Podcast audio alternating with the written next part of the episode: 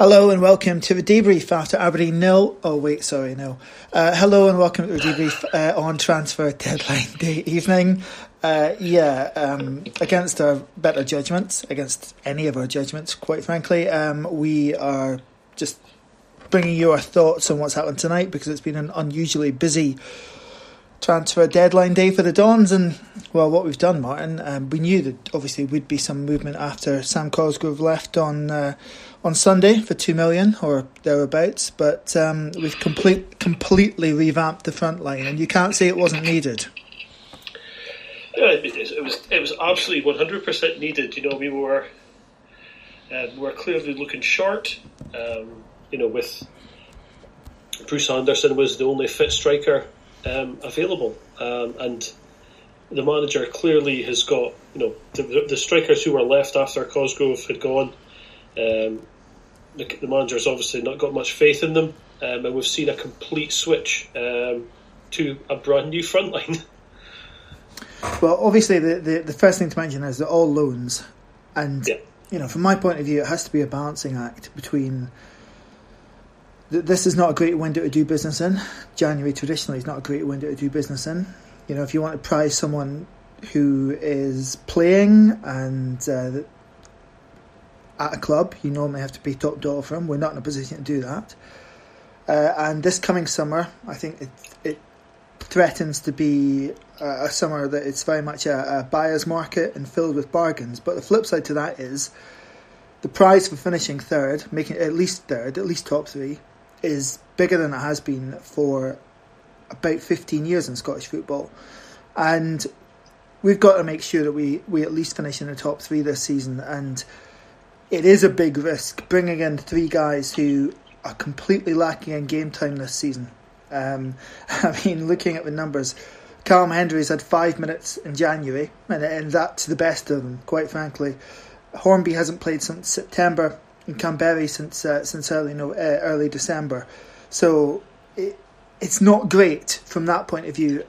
If you're looking for these guys to hit the, hit the ground running, well, if they do, brilliant. But uh, but I wouldn't be expecting it.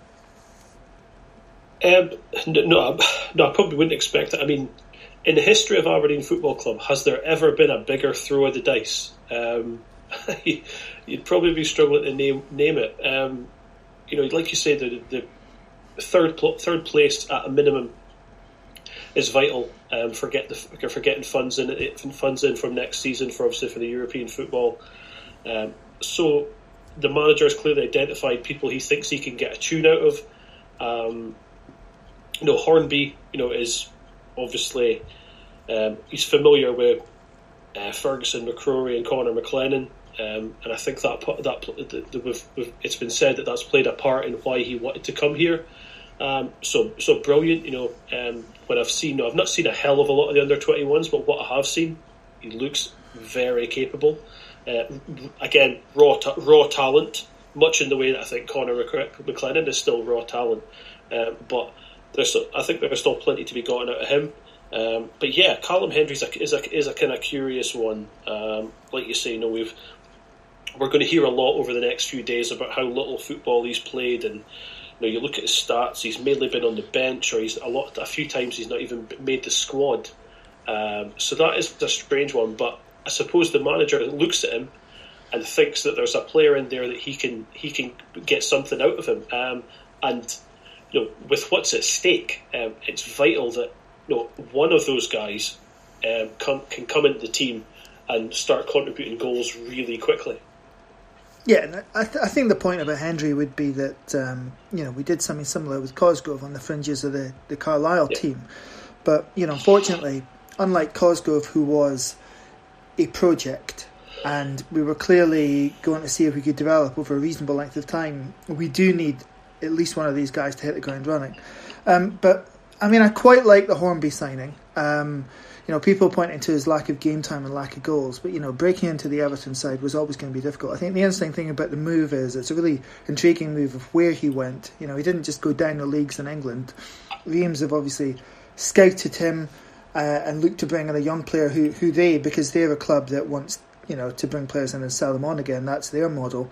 They believe that they can they can develop him and um, get you know get the rewards down the line for him.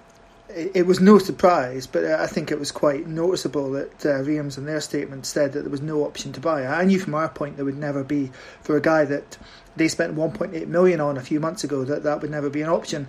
But from them making that public, making that clear, you know, they're saying we do still believe in this guy, uh, which is fair enough. And again, breaking into that team, a team who have uh, who are holding their own in League One, is um, is again a different different level, a different kettle of fish from from what he's here. I don't think the fact that he's struggled to get into either of those teams should should necessarily tell you anything about how he might succeed or fail at Aberdeen. And the link with Scotland under twenty one is an interesting one. Um, and I, you know, I think I think there were reasons to be optimistic about Hornby. Kamberi, again, it was a little bit like the, um, little bit like the link with, and his name now escapes me. Uh, you can help me here, Martin. The guy at uh, Brophy, Brophy, a little bit like that. I always thought when we faced Kamberi, I was always, I always thought he had the capability to damage us. Now I think with Kamberi, the issue there is certainly towards the end at Hibs was one of attitude and obviously a big fallout with Neil Lennon.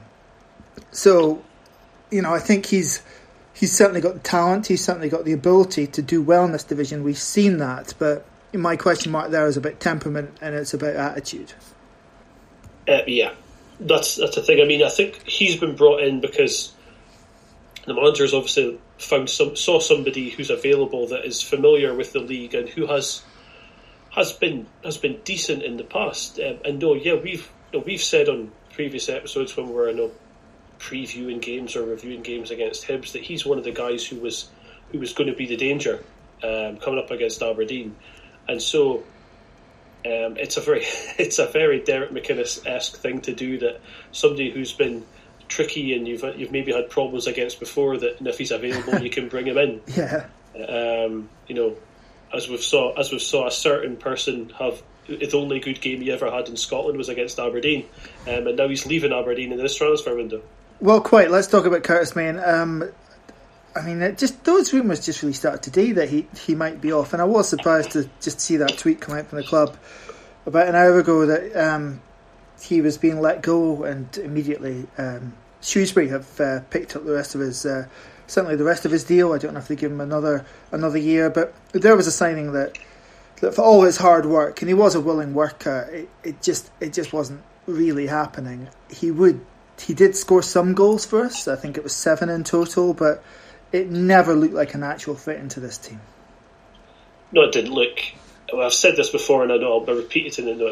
I don't think I'll ever change my mind on this. Curtis Main was, you know, on the strength of that one game, I think was what he was what he was people rated him on. Um, he's a guy who's brought in was never good enough to be to be a starter for Aberdeen, and despite the fact he worked hard and he got a couple of goals here and there, um, it was it was just the wrong the wrong signing at the completely wrong time.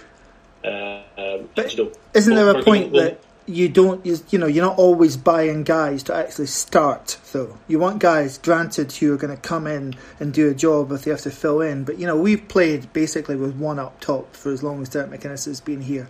And even in this new formation it's still basically one striker. You know the number one striker when Curtis Main was signed was Sam Cosgrove.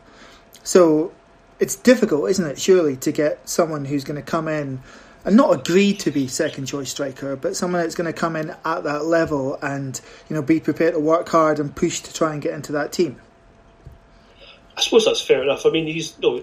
I think they probably realised when he was when he came in, he was probably going to be second choice. I mean, it wouldn't I wouldn't surprise me if he was kind of you know, it was implied you're here to challenge. You know, Sam's the guy, uh, and you've got to to the team, and you know. I mean, I, will give him credit because you know we've said he work, he does he does work hard and he does put it about. Um, it just was you know the, the ability for me is was was never there. Uh, that's a thing where I think that you know there are there are probably better options that Aberdeen could have brought in um, in term rather than him, but. You know, you know, obviously, the Aberdeen, the manager decided that's who he was wanting to go with. Um, I don't think it was ever the right fit, um, but you know, it, ha- it happened, and we've seen we've seen him struggle. Uh, we've not just seen him struggle; we've seen Sam Cosgrove struggle. So it's maybe I'm being very harsh on him because no, it's not like no the other strikers were setting the header alight while he was just sort of sitting there struggling. Everybody else did so. And I fear tonight might uh, finally call time on what has been a podcast staple over the past well five years really. Um, Bruce Anderson off to Hamilton. He'll finally, presumably, get a chance to prove himself week in week out at Premier uh, League level. But um, I think we're probably calling time in his Aberdeen career tonight, aren't we? Uh, yeah, unfortunately, I think so. Um, we're going to pop him in the filing cabinet next to next to Cammy Smith. I think. Um, you know, I think both of us. I think every Aberdeen fan was willing him on um, to to just to get a run of games and to, to, knock to start knocking goals in. It just it just didn't happen for him. And you know, hopefully, I mean, hopefully he goes to Hamilton and he goes on a really good run and he scores some goals. But I mean, even you know, the the comments in the kind of the club the club statement they released on the website was sort of no, um, hopefully get the best for Bruce and for Aberdeen. Um, I think that's just a little bit of you know a nice way a nice some nice wording for them because I can't see him you know even if he even if he does you know bang him in down there, I can't see Aberdeen then offering him another deal. To be honest, I think that you know this is probably this will be the end. It'll be the uh, just a mutual part in the ways. And just finally, um, this hasn't been announced unless it's been so in the last five minutes as we're recording.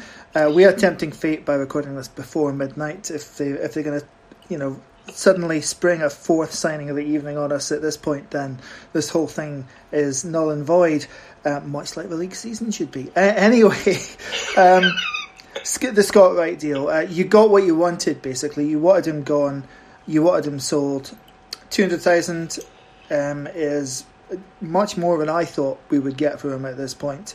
Obviously, what's factored into that is that the money isn't coming this way it will be a reduced amount of money that uh, is going to Ibrox for Ross McCrorie, 150,000 instead of 350,000 that we would due him in the summer. Um, my concern here is that we haven't even really looked to replace his position in place in the squad, unless you think that Kamberi is going to come in and play behind Hornby, which is entirely possible. I, I can see that happening. Um, but and we have also recalled Ethan Ross, but um, which again is an option because he was getting some limited game time last season before he went out on loan and when uh, Wright was injured. Um, but but are you still happy this was the uh, the right course of action?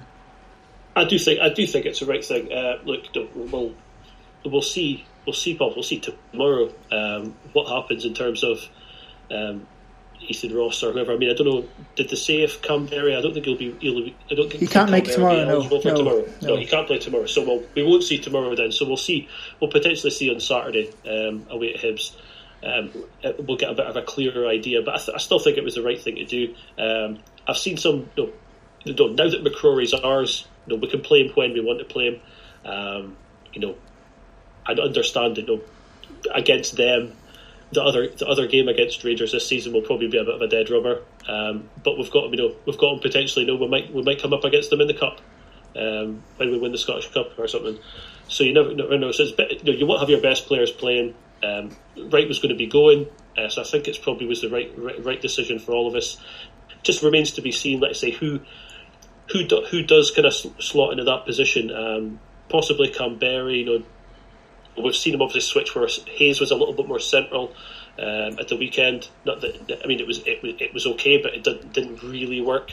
Um, so perhaps a shuffle, but yeah, I think well, probably would be your one you would slot in there. But it'll be interesting to see because the manager has now got a headache of trying to find out. Find he's got three strikers now. He needs to try and fit them into somewhere.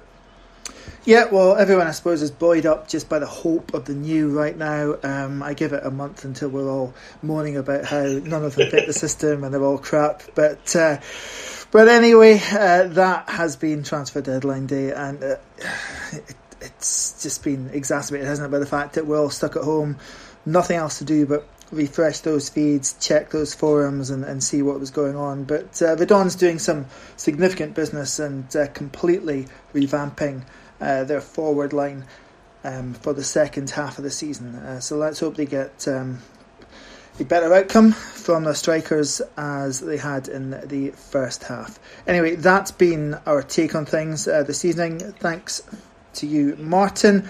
Uh, we're going to be back tomorrow night, as I say, after a Livingston game. Not with a debrief, but ideally with a, if all goes to plan, uh, a full podcast, a full regular podcast for you. Uh, so until next time, come on, you Reds.